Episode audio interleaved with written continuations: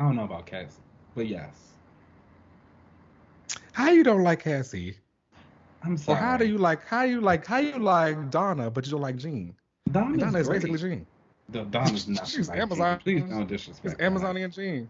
Donna will She do is always like would. talking about like no. Not you will not get over the fact that she did not let friends. Starfire kill those people that one time.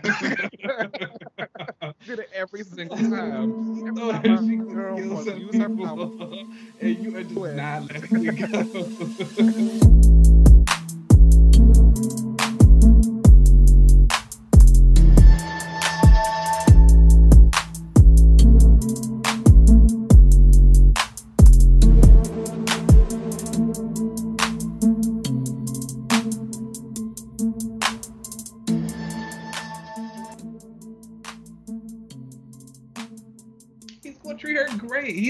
He going. Is going to be like obsessed with her.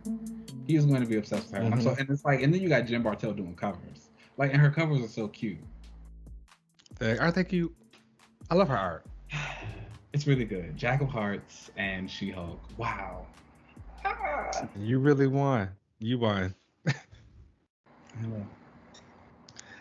All right, y'all. Welcome back to another episode of another relaunch. Oh, you know what? This week I am going to be um who am I feeling?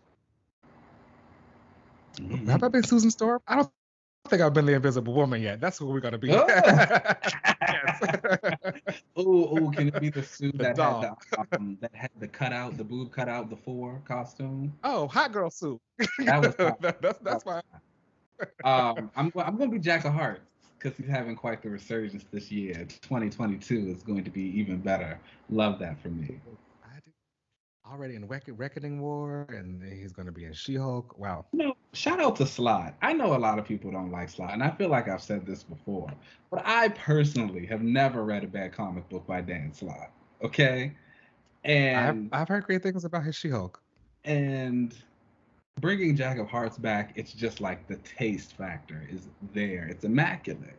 I think he's a great guy. I think he has me blocked on Twitter, which I don't know why, because I've never said anything bad about him. Um, Probably said something. I think I honestly think I'm like collateral damage. You know how like sometimes I might retweet something or something, or like maybe I was like blocked by association. You know, some people there's a thing called blockchain, where if you block Yeah. someone, it'll like block everyone that person follows as well. Oh wow. Okay. Yeah, Yeah, you may have got you may have got hit with a sh- tray. yeah, think so. Unblock me, Dan. though? What's going on? um, I feel great. I think you know it was Christmas. I didn't really do too much. Was- Yes. And Merry you know, Christmas. some family. My mom brought me some food, which was like fantastic. That- that's nice. Uh, love when that happens because Lord knows I don't like to cook. But other than that, yeah. Cool. How about you? You know, yeah, it was Christmas. I just kicked it. Um, you know, FaceTime the fam, say what's up to everybody. You didn't go back to sh- Um, this year? I was not going back. No, it's too cold. I'm not doing that. That's the word. I've um, it, it, it finally like got cold here in DC. It's been like weirdly in the 70s and stuff every day, but like this past week it, like, it dropped below the like 50s. I want to say. And I was like, oh, I'm not going outside. I have been in the house. I've been replaying Destiny, which has been fantastic. Mm. my hunter class if you guys are into destiny and you don't join me yet to play i'm kind of building myself back up it's not looking good but in a few weeks pass me them names and we can do it yeah, I was gonna say the same because I'm also like on Destiny, but you gotta give me some time right now. I need better gear. I need better gear. okay But all right, let's go ahead and get into these comics of the week. Up first is Nubia and the Amazons, number three. And this is written by Vita, Ayala and Stephanie Williams, with art by Alitha Martinez and Domo Stanton. And uh, yeah, we're learning more about Themyscira and like and Nubia and all of the different like challenges that she's had to face and all of the the Amazons kind of getting reacclimated to living again because they were part of the Well Souls before. Um, so we this issue opens with some of the Amazons like uh going fishing and they like get this behemoth of a shark thing that they Mhm. caught that they catch And Bia is having some like problems, and then later we find out that she's like having some visions. Uh, she's basically going to be an oracle. Yeah. Um, then there was another Amazon Andromeda, and she is she ends up getting possessed by Medusa, but it seems as though she like kind of like not asked for it, but like allowed. Yeah, she like I kind of got that vibe too. She plot, she's nasty. Yeah, trust. yeah. So I was like, I don't know what's going on there because it looked like you were like okay with that. Um, yeah, and then we get some, we get Bia having her oracle vision of like this woman who was bound and tied and thrown into the ocean, and there was like these other women at the bottom who were like reaching for her, but they were stones. And mm-hmm. um, so you have no idea what's going on there, but it's a sad vision. And then um, Nubia is waking up with Habu thing in mm-hmm. in her in her bed chamber together. You know, um, I would have liked her to, to be a black woman, but shout out to her at least being not white. Right. Right. Yeah. Yeah. One day, one day we'll get it. One day. Almost. Mm, so cool. um, but Nubia is having these like issues with basically acclimating to being queen and no longer the guardian of, of uh, Doom's door. She feels as though she's like still like stuck in warrior mode basically. Um, and then Andromeda shows up and she attacks, and this is when you know Nubia kicks ass, and mm-hmm. um, yeah, yeah, they have like this cool fight scene, and uh, yeah, she and Andromeda is ends up like kind of coming to with from Medusa, like controlling her, and then like uh yeah. I don't know. what do you mean? What do you mean? What don't you know? Are you not? I think she's really perfect. I think she's she's yes she's got a little bit of the perfection filter on her. But yeah. again, I think I don't mind her for Nubia. Nubia is like kind of still in my eyes a little bit of a new character. Yes, she's had some appearances here and there and that whatever, like in the 90s, but for most part, this is probably the biggest telling of her that we have, and like getting to know her personality and everything that goes about her. I've said this before. I think she has about as much personality as Diana has, and reading this does that not change that they are very similar in the way that they act, and it's like they're sisters. So, yeah. but at the same time, we've let Diana do it for 80 years. I'm fine letting Nubia do it as well. Let Nubia do it too. That's right. Yeah. That's when I was reading this. I was like, oh, this is just like a, a Wonder Woman. So, mm-hmm. um, yeah. Nice. Now we're gonna be. Nice. She looks good.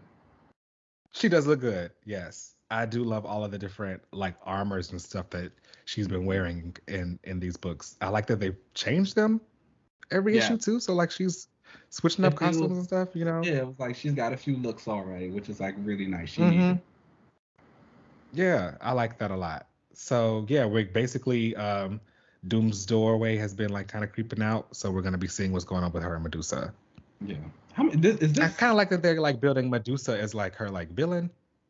Yeah. Is that gonna be like, like her, like you she know? I mean, her arch villain. Yeah, that would be Circe. I, I, guess it's like Diana. Diana. So yeah, that makes sense. And like Diana has killed Medusa before, yes, or like I, I don't know. Apparently she's still alive, so maybe not. Uh, I don't think so. whatever. But you know, I mean, you know, she don't really be killing her villains. I mean, I know. it's six issues, and this is number three. So we still got like a few more to okay. get through. And like. I, I'm still intrigued by the story, and I know it's supposed to also tie it to Trial of the Amazons, which I'm like very excited for. So I'm I'm, I'm here. I appreciate what this team is doing. I wonder if Nubia is gonna get like another like mini or a, actual ongoing after the Trial of the Amazons.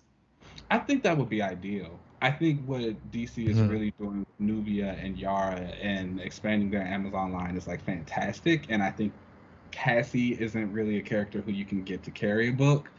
Artemis is not really like a solo character just yet. A lot of her stuff is still tied into either Diana uh, or the Outlaws when she goes off and hangs with them. And Donna is just too convoluted. Don't nobody got time for that. That's my girl though. so I think kind of using Diana, Nubia, and Yara is like the three to like really explore that entire like group is the perfect way to do it. Maybe they yeah. can give the other girls a mini series. Well, they just put them in the other books. I think if you have all of them kind of together, you can do something. Appearances and all that. I don't know about Cassie, but yes. How you don't like Cassie? I'm sorry. Or how do you like? How you like? How you like Donna, but you don't like Jean? Donna, Donna is basically Jean. The Donna's not. She's like Amazon. Jean. Please don't disrespect. She's Amazonian Jean. Donna will she do is what always she like good. talking about like no. Not you will not get over the fact that she did not let. Starfire kill those people that one time. did it every single time. She Every thought time she could girl kill some use her people, and you are just Quit. not letting it go. no, she couldn't kill those people. They didn't do anything. Just never kill him. All right. Anywho. Up next is Nightwing number 87, and this is written by Tom Taylor with art by Bruno Redondo. And this is a special Nightwing issue because it is one continuous image. Like uh, you follow the entire art like one straight way through. Mm, okay. Uh, it's a very like feel good kind of story. You know how Tom Taylor can do. Uh, to say, I feel like you say that with every Nightwing issue at this point. You know, it's Nightwing, so like I understand like being good, but like sometimes, like I'm saying, Tom Taylor can get a little too kumbaya. and then like, I think you people have like, I'm sorry, Nightwing is not interesting. yes, I think we just like, I think we just need to accept that that like he is. I will never take away. I think he is the epitome of what a DC Comics character like should represent in terms of like heroism and like all of that stuff. He is Superman and, and Batman combined. Never gonna take that away from him. But it's like that's only interesting when he's like in that leadership position or he's with other people. It's not when he's by himself. Don't nobody care. What's he gonna do? I like when he has more of a supporting cast around him. Call Barbara again? Didn't he just do that? Well, yeah, she's in this issue. and, um, that's exactly what he did. um, because he is back in Blüdhaven, and um, as we like kind of started with this arc previously, he announced that he was going to be like changing Blüdhaven with all this money that he got from um, Alfred uh, passing. That he was going to be basic. Basically, he's like the Bruce Wayne of Blüdhaven. Well, someone put a hit out on him, and not for Nightwing, but literally for Dick Grayson. So this issue, you're re- pretty much following him from the minute he gets attacked to like him putting on his Nightwing costume and flipping around. And beautiful art. Bruno Redondo is like Somebody needs Amazing to break stuff in this back. This is- Okay, let's talk about it. Somebody needs like- to break Yeah. his back. Nightwing okay because. You want him to have a dark moment? yes, someone needs to. Oh, or was that Ric when they shaved his head? Oh well, yeah, he did get shot in the head. Yeah, that was Ric. I mean, damn. he did get shot in the head. Why did you shave his? Um, Yeah, no, he's had a lot of things like that happen to him already. he's he needs to get his back broken. Okay, like, and I feel like I feel like if you were to make a Nightwing show or like a Nightwing mm-hmm. animated series or something, what storyline with Nightwing would you follow? Probably something with the Court of Owls, where he was like this, like they were always working on getting him to be this like thing with the owls. Okay, okay, whatever happened with that? They still like kind of run around Gotham and like and like they still kind of like you know take over Gotham and stuff. But yeah, they were planning on having him become like a Talon Mm, and have Talon probably be like I think I've seen that costume before. That's a hot one. I don't know. I just it's it's just something oh, about the whole that whole storyline is hot. it's Mr. Grayson just needs something. Mm. It's always it's like it's a- every like every time you tell me about a Nightwing book, it's either bad or it's like it's feel good. They're never bad. They're just always for the for I right now they've been too few. I remember the people trashing Ric Grayson. And the Well, yeah, that was 13 thing.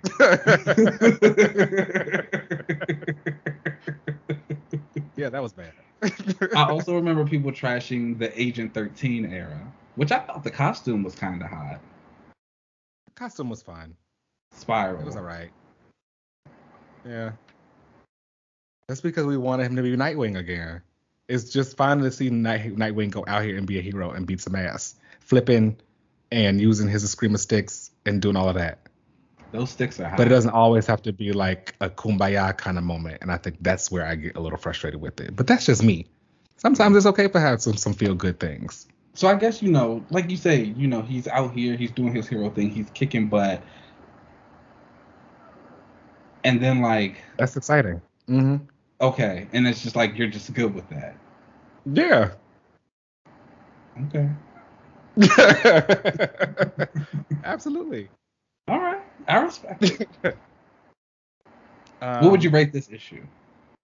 honestly? Honestly, I would end up giving this issue probably a four out of five.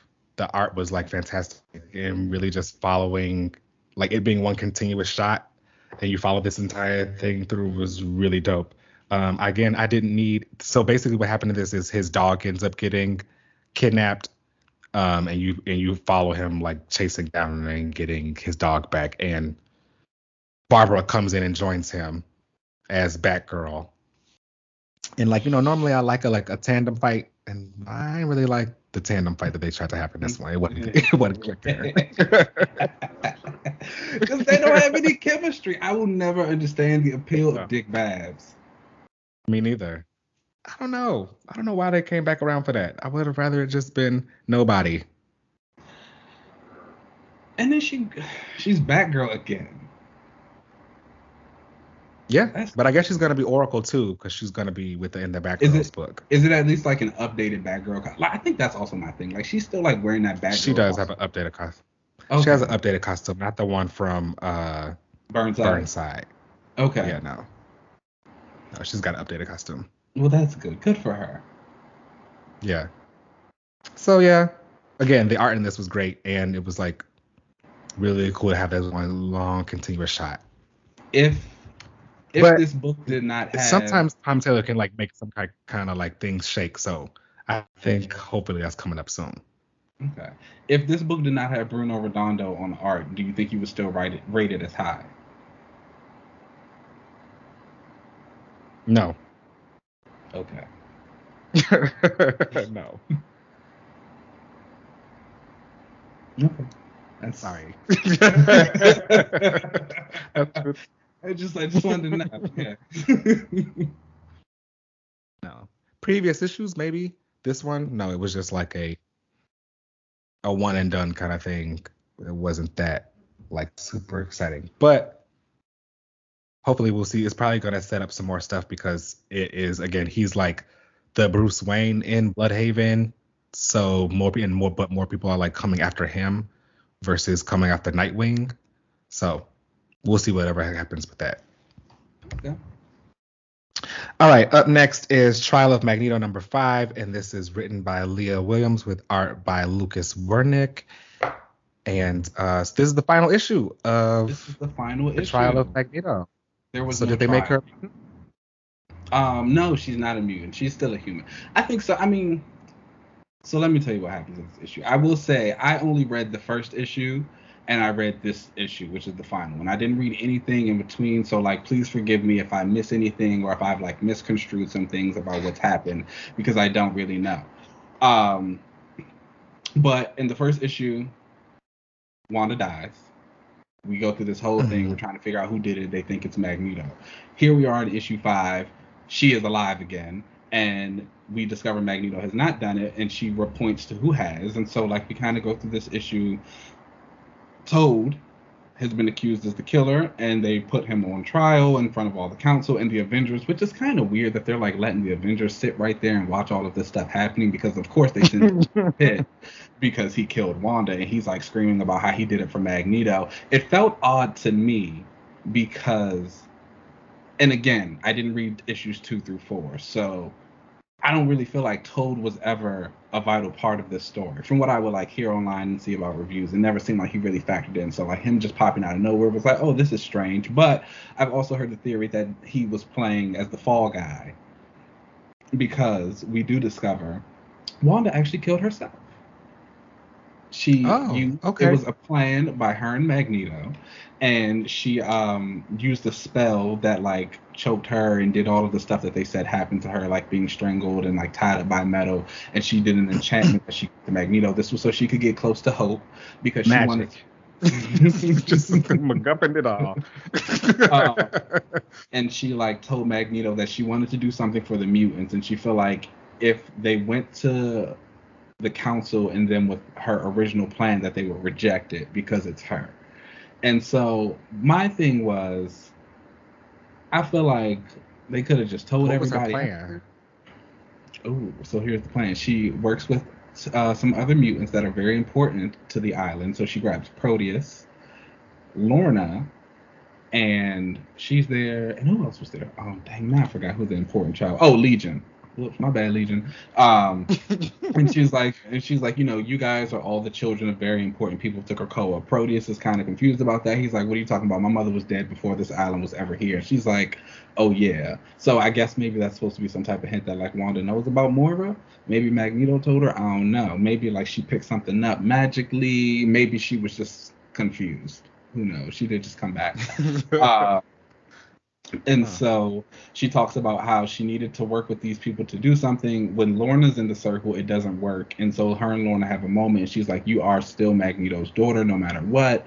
Like, he's raised you. You're just as much my sister and all of that. You're just as much a part of this family. So she gets in the circle. And then she does this spell. And the spell creates an Elysian fields for dead mutants. And it like traverses through space and time. And it adds about I want to say like 2,000 new mutants to the resurrection queue. She has like now made it so everyone can actually be brought back. oh. Okay. So like all mutants who weren't a part of the Cerebro backup, like when it first happened, who missed out then, um, Like- all of the people Mhm. in the future. So like Bishop sister Shard, how she died like a long time ago, now she can come back. Um, and so they Oh, finished it off with the resurrection. And who do they bring back? But the one Mr. John Proudstar, Thunderbird. Oh. All right, I like him. That's cool. I I don't think I go that far, but it was really interesting to like see him again. He, actually, I think I like Warpath a lot more. Yeah, that's, what, that's what you're thinking about. yeah.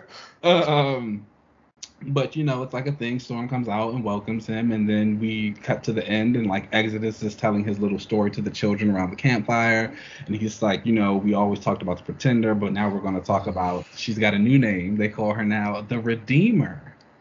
And she's sitting next to him, so he got real quiet, and she starts telling her story about the witch, and then she makes this like little symbol with her hands, and it's got like an M, and it looks like she might be getting her own series.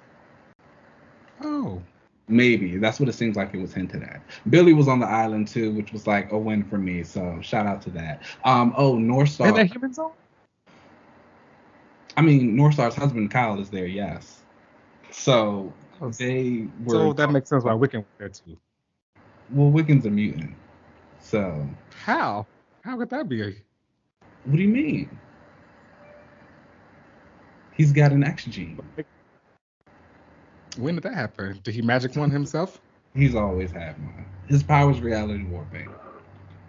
So he warped his own reality and made himself a mutant. Ah, I think he That was born. right. That's how he got it. That's more Franklin's story. Well, his mother is like a, she's a human. Well, humans have mutant kids all the time. Huh. I don't know what to tell you. Yeah, I mean, they seem like they letting anybody on that island now. I mean, Wanda's there. I didn't, and you know, wow. Wanda's And I'll be there, real- Wiccan's there, to anybody. And I'll be real with everybody. Oh, there was actually a really nice moment that I was gonna say. Um, Northstar, uh, I guess apparently in Alpha Flight he had a daughter at some point in time, and she like died. I think I saw in the story it says she died of AIDS, but apparently she would have So, been. I a- think I remember that.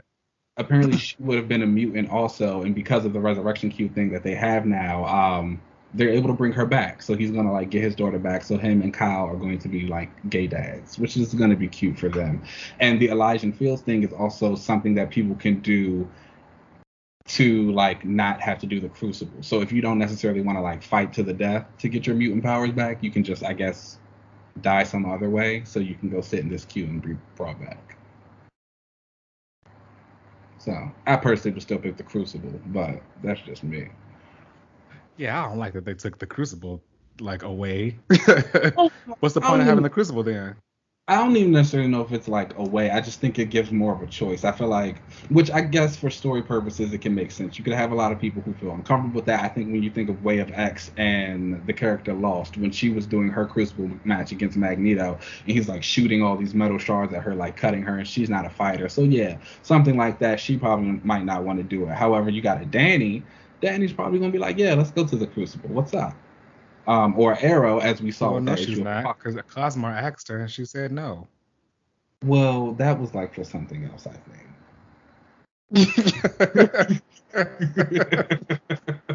I don't know.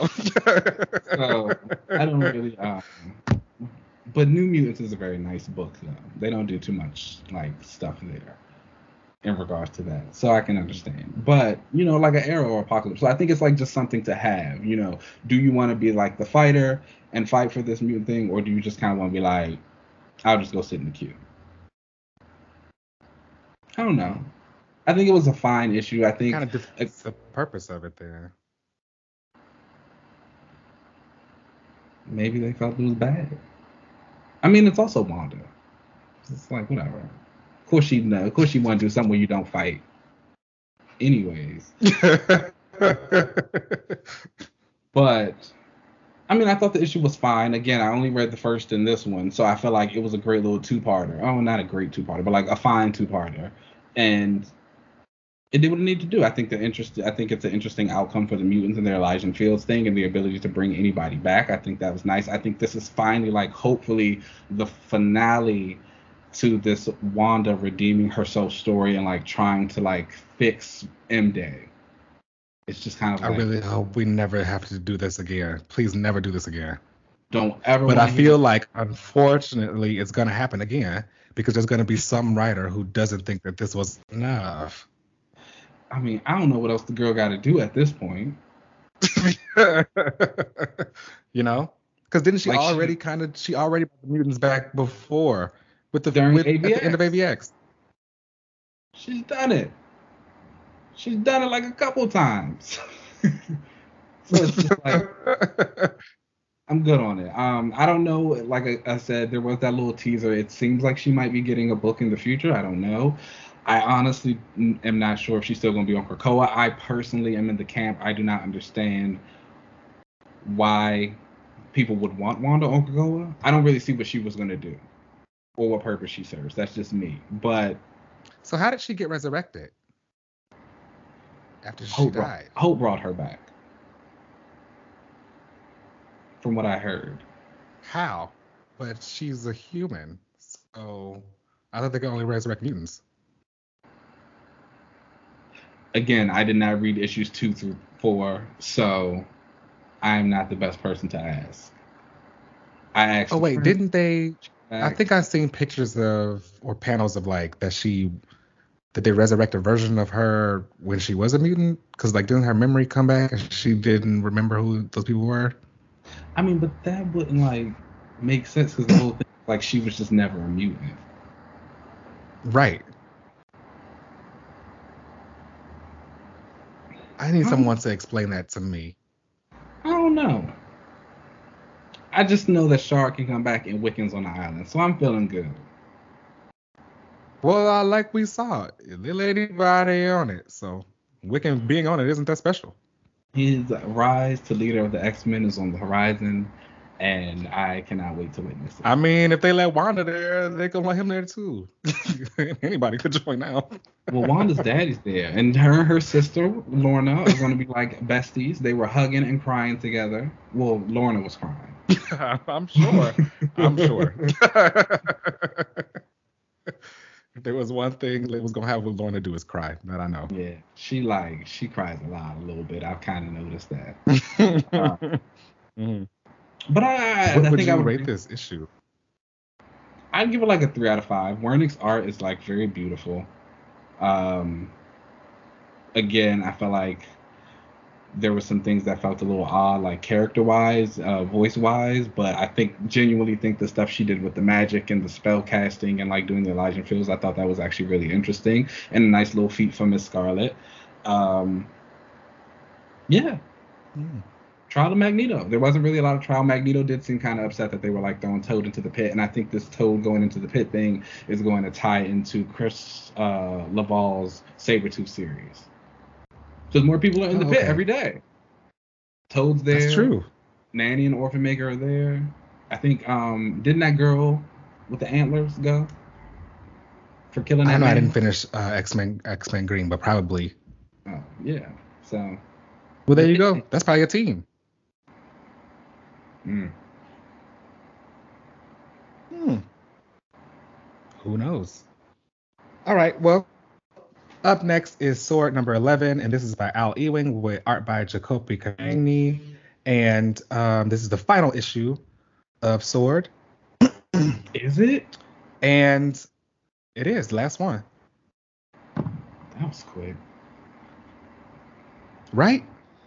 Um, so last issue of Sword, uh, previously we saw that, um, or at least we thought that uh, Wiz Kid was going to be the uh, mole, but really he wasn't. He was playing a triple agent and working with um, Agent Brand, and they had shot Sword like out of the sky. This issue, we get this really cool scene, in my opinion, of uh, Manifold basically opening this warp path and like shooting sword back into space, which I think was really cool.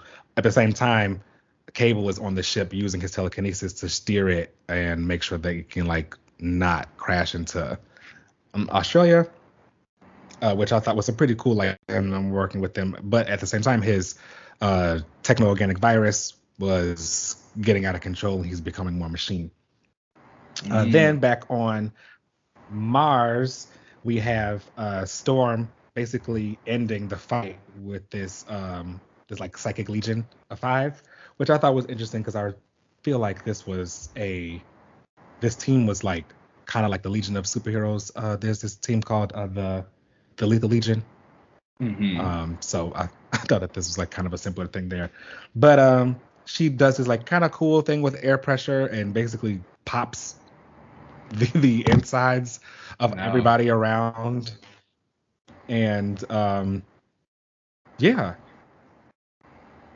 Storm. Just killed all those people. you know, you and but I mean, they were they were they were assassins, so they had to go. I You gotta, um, you gotta, you got a thing with Storm. No, we gotta work out. I don't have a thing with Storm. I know where I feel about Storm. I Mm. like watching Storm use her powers.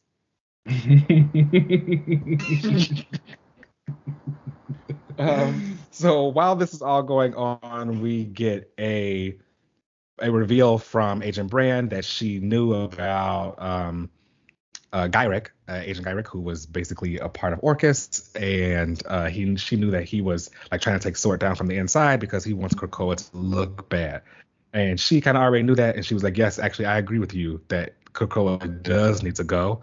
She reveals that she also is a mutant and no one ever asked her where her powers are and that brand is actually like a code name because she can like make her hands hot and like basically brand things and uh, she also reveals that Krakoa does need to go um, that you know Eric and Charles can't handle what this is gonna take over, and uh, neither can Hank. Then that you know Storm, she's like a little resilient, but no, she can't even like she can't even bend Arakko to her will. So like I'm gonna be she said I needs to be the one to take all this over. So she also is gonna be working with Orchis.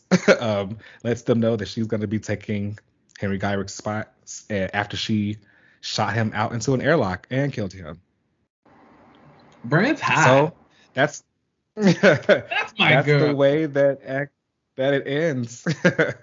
and uh, yeah, I think this like has really shot Brand up in the way that like she is, in my opinion, like you know, she's not just like this random like alien girl or whatever. She is. She is a competent. She's really woman. like she's really a competent like you know that that About that head spy kind of character. She reminds me a lot of Maria Hill, and I like Maria Hill. Mm-hmm. Ooh. Yeah. Have they ever interacted? I think so. Sword and Shield have to have been interacted before. I don't know. I'm gonna go back. I remember that like old sword series that um they had. It was only like five issues, I think, or something. But I'm gonna go back and see them because those are my girls, and I feel like they would have some fun together. Mm-hmm. Oh, She's very um Cecil from Invincible. yes, I love Cecil. I love Cecil. yeah. Um, so how are you feeling? I, I know like Sword is like your jam. It's mutants in space. How are you feeling about this all together? How are you? We had that like teaser at the end that showed the X Men Red thing with Storm and the art from Javier Garron um, coming in April. Like, where are you at? What's going on? What? How do you feel? I don't know. I feel a little like mm, mm. That's how I feel about it. Very mm, mm. because like I was super excited about this and the way that they had all these like departments of sword and we were going to mm-hmm. see them going out on missions and stuff, especially when they, they went into like the white hot room and got that Mysterium out and like that was really cool. So I was expecting it to be a lot more of them going on missions, establishing sword as a real like thing for the mutants. But then it Yeah. kind of quickly just turned into a like a storm solo basically Yeah. where we found out more about her being on Arakko. Um, and then it was also taken over by the tie-in, so a little underwhelmed hmm is how I feel. Uh, but as it turns into X-Men Red, we'll see. I like to see who else is like on in the book. What? So if X Men Red were to turn out to be like a stealth storm solo again, do you think you'd be in or? Out. Okay. Because then just call it Storm, T. which like I think I think like Regent Storm Mhm. is a solo of itself. I don't. I will never shy away from the fact that I never thought Storm as like a solo thing could really work because it would just end up being an X book. yeah. But now that she has had like this whole Regent thing and like she is the speaker of Soul, you can follow her and do everything that you want with her. Just just call it a Storm solo. Mm, That's fair. But if you're gonna market it as X Men Red and it's an X Men team, then I expect like some team stuff in. That's fair. I remember that was a big issue people had with Excalibur. And Betsy. Mm-hmm. But that's fine. I, oh, I got myself What? excited um, about Knights of X, by the way. So shout out to that. Okay. You know, Okay. I was I was just really thinking, you know, I was like doing some reading or stuff over the weekend, and I was like, I really like Otherworld, and I think it's such a big opportunity for like world building and just like all the kingdoms and stuff that go. I'm like, I'm a fan of Asgard. They're kind of like the same thing a little bit, so it's just really exciting. And when I think about like Captain Britain and what that does, like that's like, you know, we often talk about how sometimes we like our faves to like get out of their element and like do other things, and like Captain Britain is the way I get Betsy to do other things, and it like makes sense for her. Exactly. It like makes sense for her. It works. It's where she needs to be. It introduces an entire new aspect to her, like heroism and her story, and like we can finally move away from like body swaps and like whatever. Yeah, I'm here for it. Knights of X is gonna be cool. I'm Yeah. sorry. like you said, you uh, as long as they still get to stick to the core of Betsy and who she is, that heroism and beating ass, it'll be great. It's cool. Um, but when it comes to She's a champion. Period. Period. um, but when it comes to Sword, I, I I thought it was a fine book. I think mm-hmm. again, I kind of agree with the points that it it did fall a little bit more focused to Storm, especially like after the gala and stuff. We had like a moment here and there with like WizKid's issue, even bits of this one, um, but the underlying theme seems to be going towards Storm, Arakko, Mars, Planet, which I do find interesting. I also like Storm though, so mm-hmm. I'm kind of cool with it. Like, are we going to be exploring that planet, or like what? I personally think what that she's going to take like some Omegas with her to Mars, and I don't to know. Do what? I don't know what they're gonna do, but like. that is okay. Maybe like maybe like help stabilize it. They like built it, and you know there's been issues here and there. Um. Okay. We'll see. I don't know. It's I don't know. I don't really know what to expect from a lot of the X books right now. Some of them seem to be giving us a is lot she of. Gonna, is she getting her team to like police it? Oh, I don't think the Arakkii mutants would allow that to happen. Right, right. They already fighting her every day. Every day. I don't know. We'll see. I think, I think, like you said, the region thing is a lot of opportunity for Storm. Um, Mm-hmm. I do mm-hmm. agree that if this is going to be another stealth solo, like we should have like kind of just bit the bullet and like they should have really been like this is a storm solo. And like again, I feel like I feel like there's a debate every so often to be like who is Marvel's premier female character, and it's like we need to put all of that to bed. There's no debate. It's, it's always just Storm. It's Storm. And it's like people and it's like it, it, it's just like everybody knows who that doll is. Like you any black woman with white hair who you think of? When i was reading black manta. What i say it's always like, storm. she looked like storm. Every time a new dark skinned actress pops up on the scene everybody's like oh she's storm. You know? And i guarantee um, i guarantee if you were to ask if you were to ask like 10 random people on the street to name five comic book characters, Storm is going to be one of them. Every time. And it's just kind of like I think Marvel is starting to realize that, and I just wish they would like really just have the confidence to be like, okay, we know it, here she is, even if it doesn't sell a million on the first like try, whatever. Mm-hmm. Most of them don't. Mm-hmm. You got to keep putting them out. Just put it out. That's yeah. me. That's me. Uh, all right, y'all. Well, that brings us to the end of the comics this week. Um, did we have any shout outs you want to give? Um, yeah, there were a lot of nice little books out. Catwoman uh, 38 came out. That was the finale of Ram V's time on the book. Tini takes over next issue when she's taking Selina to the strip club. So if you guys want to check that out, come on in. Um, Moon Knight number six came out. That continues to be a really good run. Phoenix Echo Song number three is still kind of weird. I don't think I'm like would recommend this to people. I think at this point I'm just going to finish it just to finish it.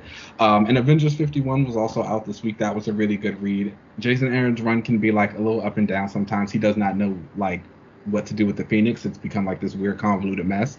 But there's a lot of really fun big action. I think I've said before it feels like a big action movie or like just the, like a blockbuster that you see in the summer, and that's what this gives. He's got a new Masters of Evil team that's really cool that I think people should check out. Hmm. All right, boom. All right, well, let's take a break and then we'll come right back. Cool.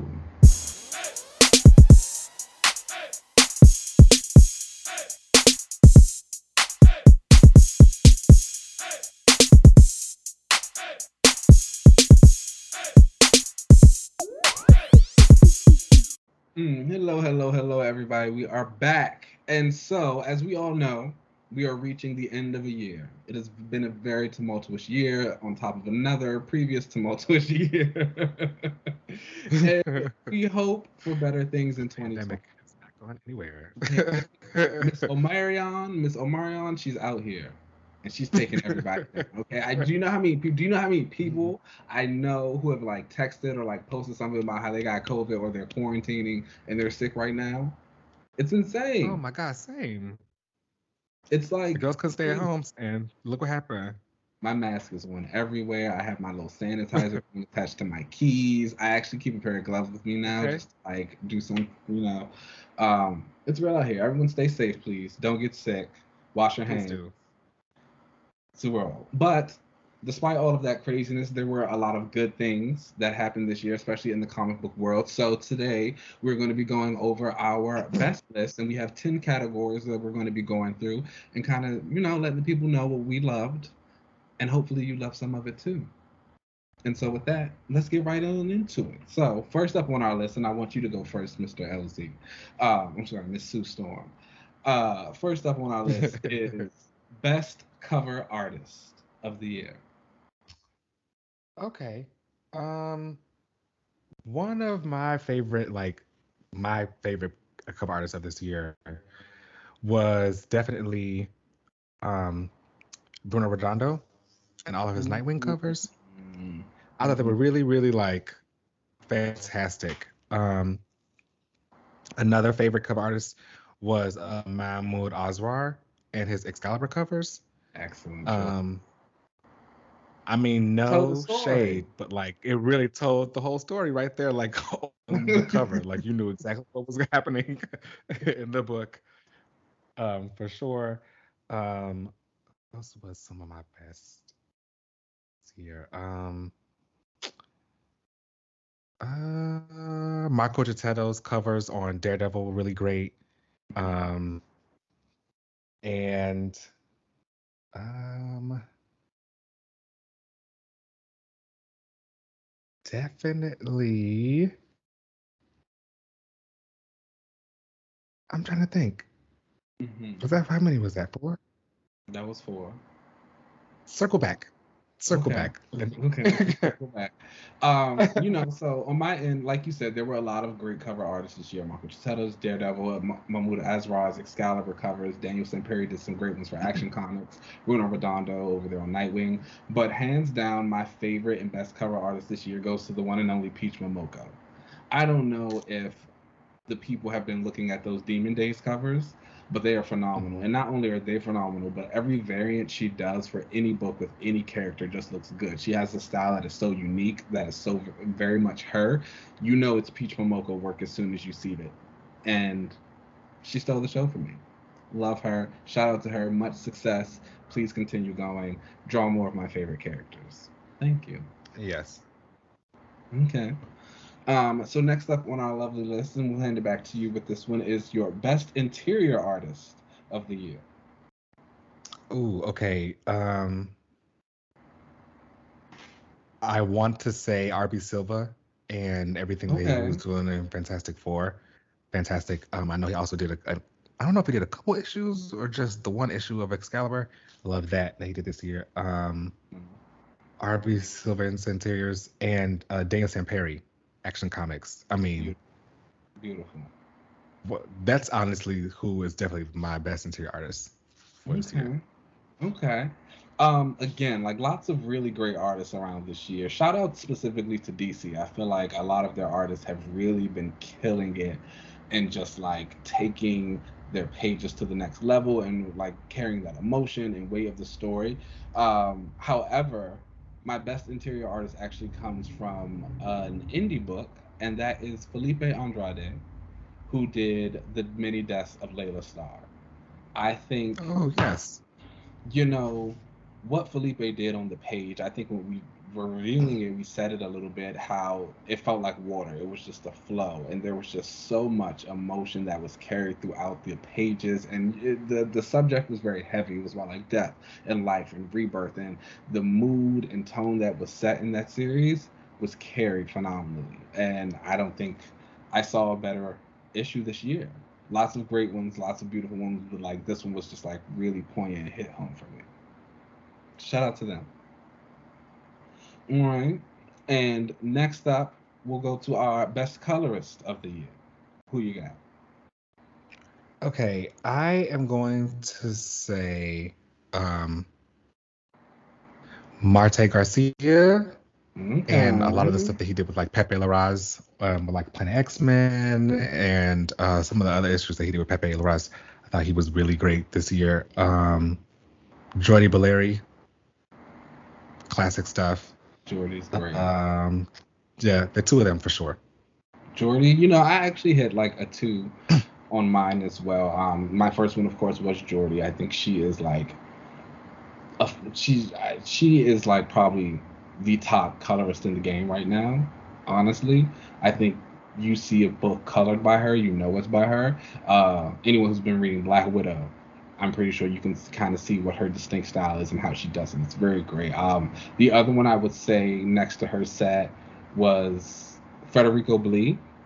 Uh, he mm. was coloring Guardians of the Galaxy in the beginning, and I feel like there was so much stuff done with color and like Star Lord and Nova and all of them and how they use their powers.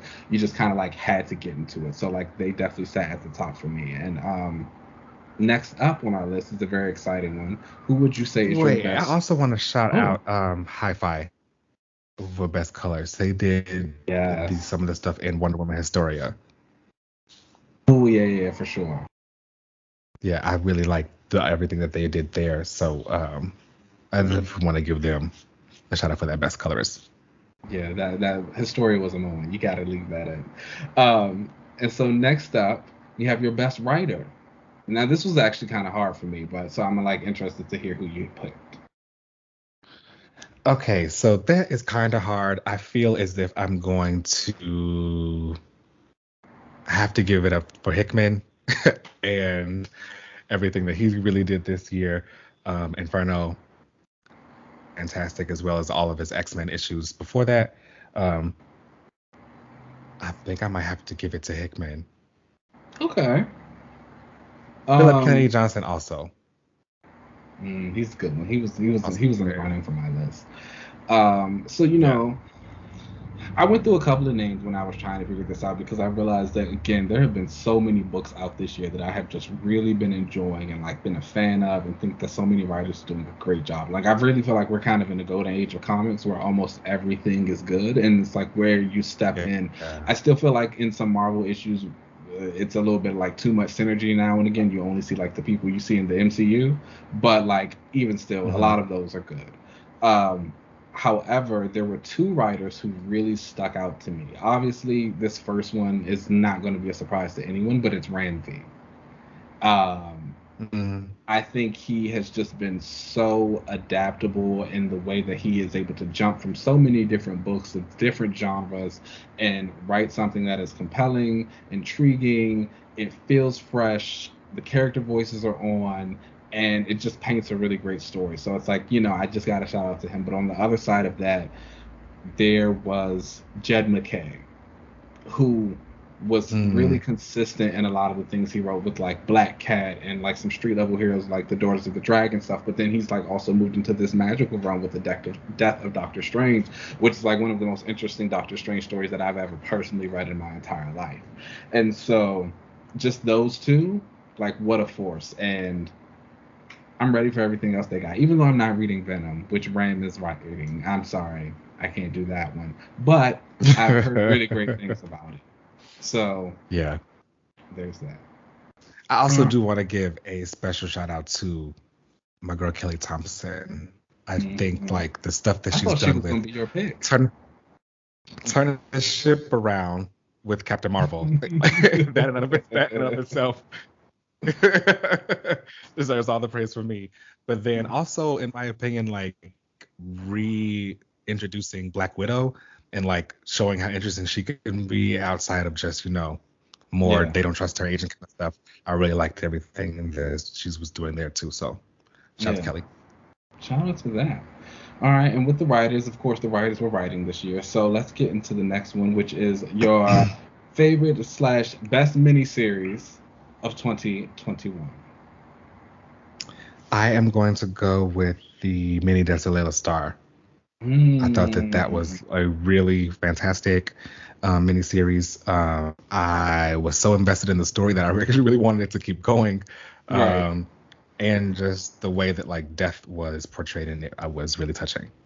Yeah, you know, I won't lie. Laila also almost made my list. However, I had to give it to my sleeper hit, my boy Beta Ray Bill. I just okay, yes. It was it, it, it was like a comic book to me, like fun, but still like hit a, a, lot of emotion, great action, great art. Shout out to Daniel Warren Johnson. Like I was not expecting it. It was so random when it first got announced and like solicited, and then I picked it up and I didn't really know what to expect, and I was just blown away by all of it. And I still think about it to this day. I actually think I might read it again later. that's dope. That. Yeah, that was that's great. That was a moment. But with every limited series, there's something that keeps on going. And so next up on our list is your best favorite ongoing series this year.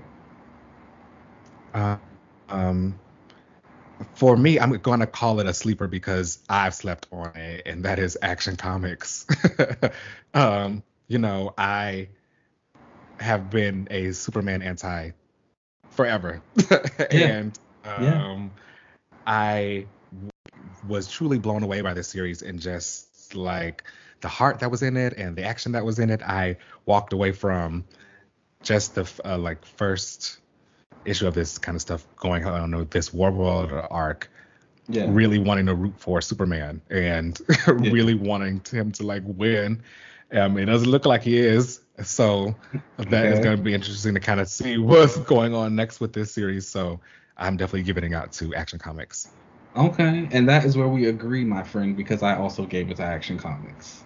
And okay, yes, I just like I just don't know, you know. And again, Ram and Jed and how they're like these really great writers who have been like jumping around to all these different titles. But again, I think when you look at just a series that is ongoing and has no plans of stopping anytime soon, Philip Kennedy Johnson is doing everything right on Action Comics. And it's like to be a Superman fan right now, to be a Superman fan in the past is not something I was. But I would assume that like having watched him kind of go along this journey and some of the stuff that he's gone on in the uh, reboots that DC has had and the like things that his character has gone through and I've heard like, a couple like negative things every now and again from a few runs to get to this right now and it's like such a good story that feels fresh and new and like you're bringing all these people in who say openly i've never read a superman book before in my life. I've never liked superman but like here i am every month invested. I see action comics on my ComiXology download list. I'm like oh yes. It's a good day.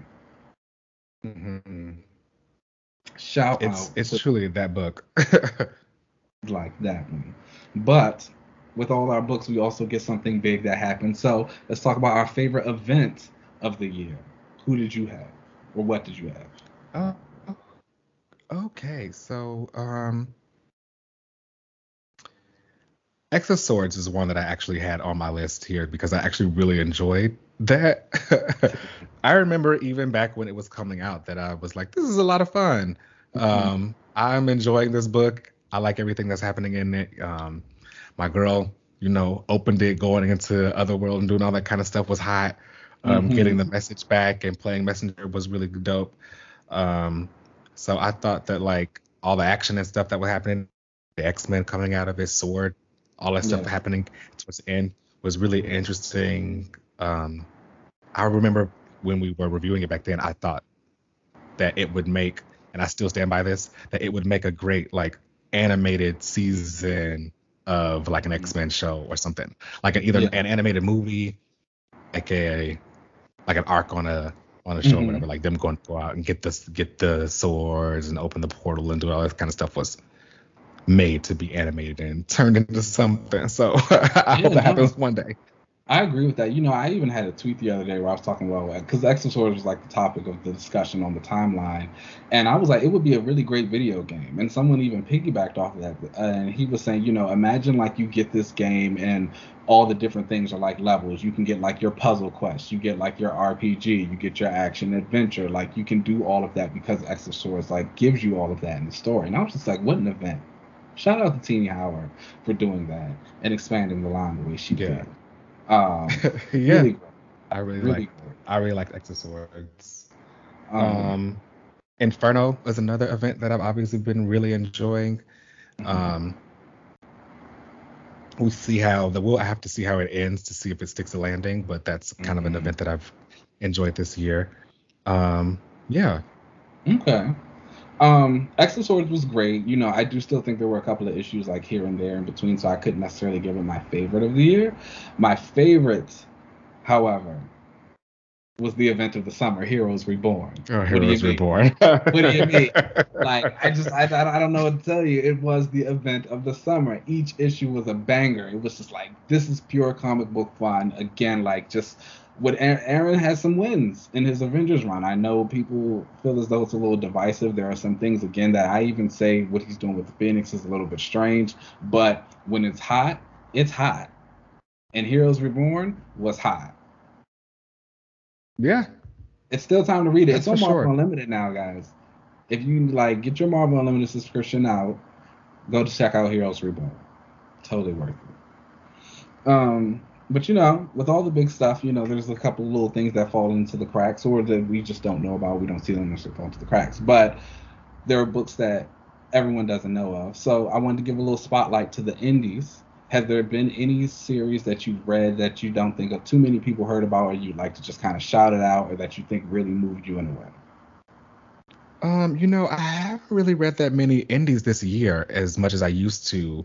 Um, back in the day, I think the only indie book I was really reading was uh, the Laila Starr. Mm-hmm. Um, but outside of that, not necessarily. I would recommend some of the. I mean, it's not indie; it's actually a Marvel book, but there were a lot of Star Wars, uh, the High Republic books that I thought that like mm-hmm. people would actually like, and um, I would like to give some of those kind of a shout out. But Okay. not too many indie stuff I that I have read this year, so I don't want to be like Okay. speak on That's something I fair. know. I think um I think that uh that Comixology original series that you read was a pretty good one. Or like it sounded interesting. So I think that was a good one that you had to read. I mine for the year actually comes from this group called Suspicious Behavior Productions. I, we actually talked about them a little bit. They wrote the comic Invasion from Planet WrestleMania. oh yeah, Yeah, I oh, I'm sorry, WrestleTopia. And I thought that was like just a fun, different kind of take on like wrestling and superheroics and everything they do. I think if people wanted to follow them, their name is SPB underscore I have it written down. SPB underscore comics at on Twitter. Um, really check them out and see what else they've got going. I, especially for wrestling fans. You know, I said this before, but wrestling Twitter, they're kind of it. yeah, yeah. It's where Yeah. you want to be. And you- it's where you want to be. yeah, I see. So you know, if there are any wrestling fans who listen, pick that up, and then let me know what you think about it. yeah, and you know what? I will give a shout out to Astonishing Times was the uh, Mhm. the indie book that I did read, and uh, it was definitely I love the art in by the interiors by uh, Rari Rari Coleman was his name. Uh, so I definitely really love the art, and you know, like I said, Infinite in the book. Sometimes you gotta let them try some stuff. Uh, but um, yeah, I definitely do want to give a shout out to that series. So check it out. It was only five issues. Um, it's a little mini series. It's Comixology ex- exclusive, but I think it's uh, available everywhere else too. Okay, that's what's up. Shout out to them. And so, you know, as we wrap up the year, we've seen a lot of talent. We've seen a lot of good stuff. Who do you think that's kind of new on the scene is on the rise? For the On the Rise Award is what I'm calling this. one. Like, you know, I think last year when we talked about this, I said like the person I saw going pretty far was like Peach Momoko. And it's like, look at the doll now. Who do you who do you mm-hmm. think is kind of like really just just starting that journey? Hmm. Um, on the um on the art side, I would say Rory Coleman because I felt like he was Okay. actually getting his feet wet with this and wanting to kind of really break into more comics and stuff um, with Astonishing Times. Uh, I'd also say, let's see, so it's like a, a really a breakthrough. Daniel Sampere. Hmm. I feel that. I don't know what he's working on now because you know he's not on I don't know comics. what- anymore. Right. Yeah. Somebody needs to snatch him up. Quickly. so yeah. Um. That's Mhm. what I can think of right now is like a breakthrough in art. Okay. Um, I think for the artist, I'd also probably go Daniel St. Oh, also uh Jan Bazaldua. Mm, from the Winter Guard. I don't know. I don't know if they're necessarily like a breakthrough, but they were kind of a breakthrough to me. That were my, my first like foray into into their art. So, um, and I liked the stuff that they were doing in in the Winter Guard. That was good. That was good art. Um, I think for if I had to pick an artist on the rise, I would also say Daniel. Perry. I think he's doing some like really career defining work or like just starting out for him right now. Um, however, the person who I think is really, really going to like shine and give us some stuff that we weren't ready for is going to be Mr. Brandon Thomas. He is currently writing Aquaman The Becoming, uh, the Aquaman Green Arrow Deep Target, and he'll also be co-writing Aquaman with Chuck Brown starting in February. But he is a guy like just from these few things that I've seen, it's like you can feel like that spark, like oh he's enjoying this, he's Mhm. having a good time, and it's it it comes through, and I'm excited to see what else he does, and like you know we won't lie, Get my sometimes next book. Okay, let's talk about that.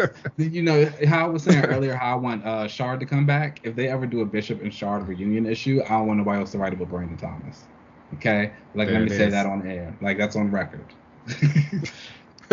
but um, you know, I think I, I just think he's a really dope guy, and I think he's gonna come great. And we know the industry. It's not every day that like the black guys or the black creatives like all get to shine around the same time. And I kind of love that like Stephanie is doing her thing, Vita's doing their thing, Chuck is here, Brandon's here, uh, LaValle, Victor LaValle is coming over on the X books. It's like nice to see everybody doing something right now. Jeff Brown's around, and I love that they're all able to come Jamal. Campbell Jamal Campbell. stuff. It's like hi, it's a great time for them, and like I'm excited for Brandon to join those ranks and take his stuff to the next level. Yeah. But that was it. That's our like 10 best of the year, you guys. You know, please like let us know who you loved, your favorite cover artist, your favorite interior, colorist, writer, limited series, ongoing, all of that good stuff. We'd love to know what you loved, and maybe if I didn't read it, I can go check it out. But let's go ahead and take know. over. And when we come back, we'll talk Hawkeye. Oh, Yelena, really. Oh, let's do it.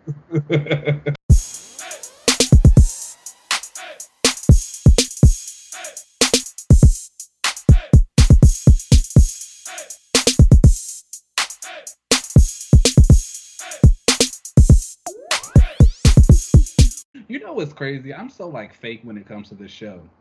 Because like I, I was always like getting in the middle of something and I would do like a little Twitter poll and I would ask people, I'd be like, okay, I know these are the hot shows that everybody's watching. I'm like gonna cook Mhm. dinner or like go grab some food or something. While I'm prepping that, once I'm done, what shows should I watch? And Hawkeye was winning every single time. And I was being like so resistant to it. Like, why y'all want me to watch Hawkeye so bad? Like, why can't I watch The Witcher? Or like, why don't y'all want me to watch Real Housewives of Miami? But like, I enjoyed every single episode of Hawkeye. Like every single one. I walked out loving They're it. good. I walked out. It's probably my favorite Disney Plus show. Really? Really. It's definitely probably top two. Yeah, it's good. and I So was just like. I was like, I don't know why I'm being such a fake bitch about it, but here we are. um, but welcome back, everybody, for another watch. And this time we will go over the last two episodes of the Disney Plus series Hawkeye, which was, in my opinion, a nice little sleeper hit. It really was. You know, I um wasn't expecting this to be such a great show because like it's Hawkeye. I'm not that into him. But you know, what should have gave it away was once I learned that it was going to be based off of like the Matt Fraction and David Aja run, Yeah. that should have made sense. Like, okay, well that was a great comic, so it should be a great show. And it really is. Like, this was a fantastic show. It was really good. Like it was so well done. Like the humor landed multiple times. The action was great when we got it. Like the performances were good throughout. Again, like I don't really think too many people walked in saying Jeremy Renner, Hawkeye is their favorite character. But I think walking out, you at least appreciate him a little bit more. And like kind of where the story ends and like Definitely. You know, Hailee Steinfeld, in my opinion, was just such a great choice for Kate Bishop. Like she had the youth, she had the charisma, she had the like bouncy personality. Um, the supporting cast throughout was really great. Um, it was it was just good. Echo, Yelena, yeah. what? Oh my gosh. Uh, so that's what season five, I'm sorry, um, episode five started with, was with Yelena and uh, the other Black Widow, Sonya. They were like uh, uh, back mm-hmm. in this olden, like a few times back in 2018, uh, they were um, going through the Black Widow trying to deprogram you know, mm-hmm. all the Black mm-hmm. Widows because we saw that in the Black Widow movie. But she didn't need to be like deprogrammed. She was just living fine okay. in her rich house. And uh, so they sit and talk with her, and uh, Yelena like goes to the bathroom, and she was uh, blipped. blipped away, snapped away. Yeah. So it's so interesting that like in their universe they call it blip so like that's just like colloquially what they call it. but though like that'll make sense to us. um so but back in the present, um we find out about how like Eleanor confronts everything about how like the there was that shell company, the um the uh what's his name? The I keep swordsman. I'm calling mm-hmm. that. His yeah. his shell company um, and, and they call she calls the the cops to come arrest him, and um, then um, I'm trying to remember what happened after that. Um, oh yeah, that's right. Um, Clint put on the Ronin suit and like fought Maya in that like parking lot, mm-hmm. which was like a really dope fight. Really, really dope fight. But, really great scene. She's been doing like uh, she's been killing it the action scenes in yeah. Echo. Like fantastic. And like for this to be her first acting job, like performance, right? Star, rock star. I'm so excited for the Echo series. Yeah, I'm really excited for that. You really went with that. Okay. Because uh she's been she's been killing it as Echo. Um yeah, then she she also kind of learned during this during that fight um that like he got tipped off about the whole gang from her boss, who we later found out is Kingpin. And then she started putting it together that like, you know, the Kazi, her cousin, like why wasn't he there? He should mm-hmm. he was mm-hmm. like the right hand. Why weren't you involved? And she pretty much is putting together that like it was a setup.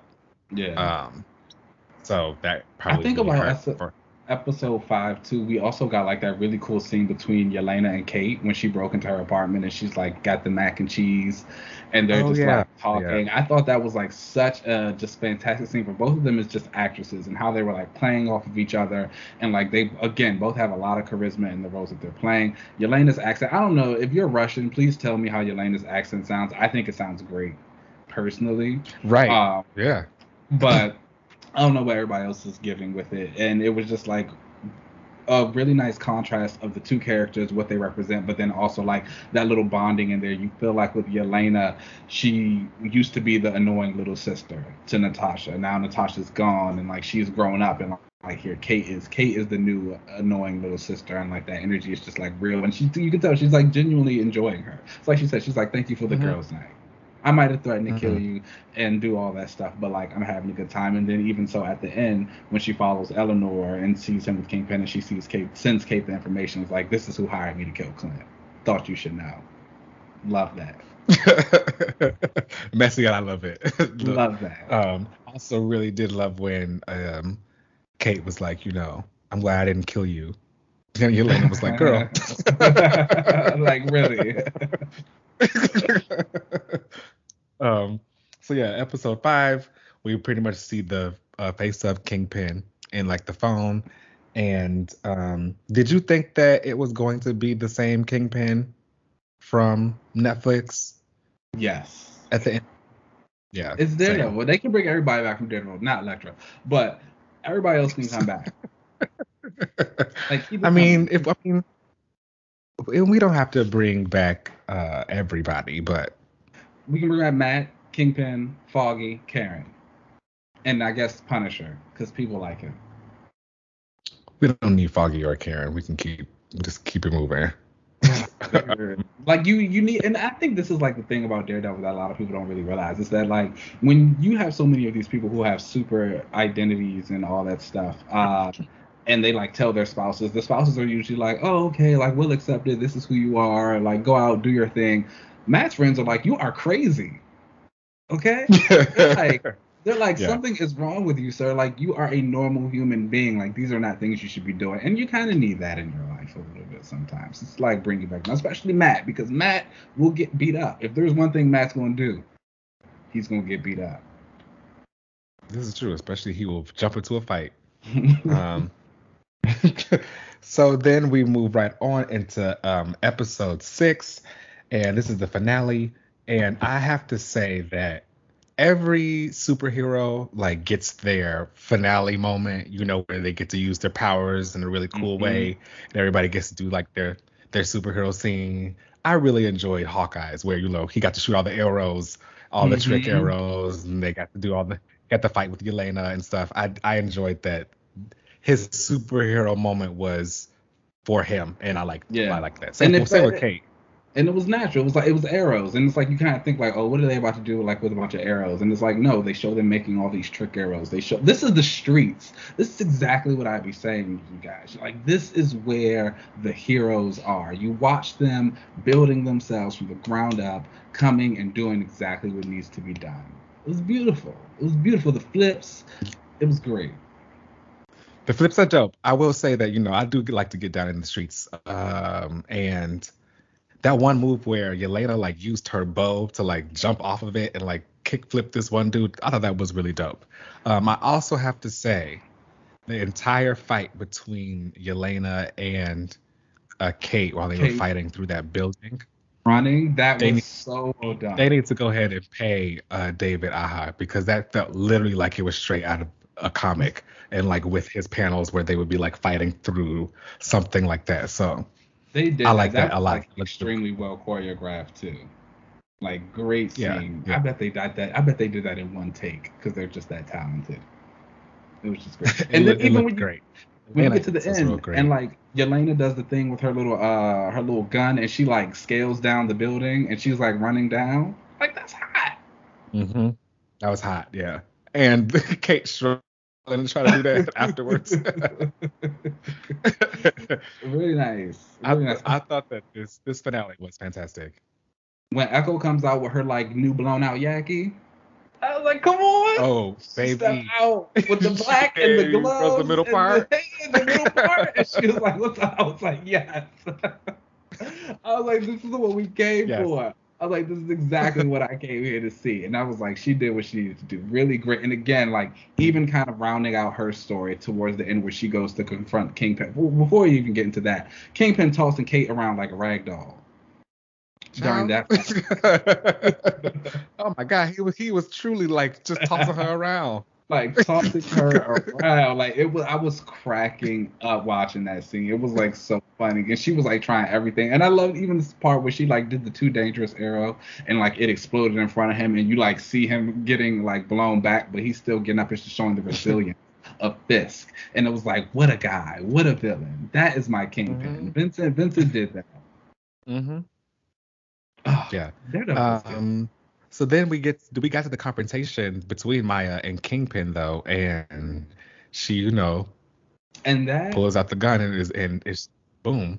that is straight from a comic book.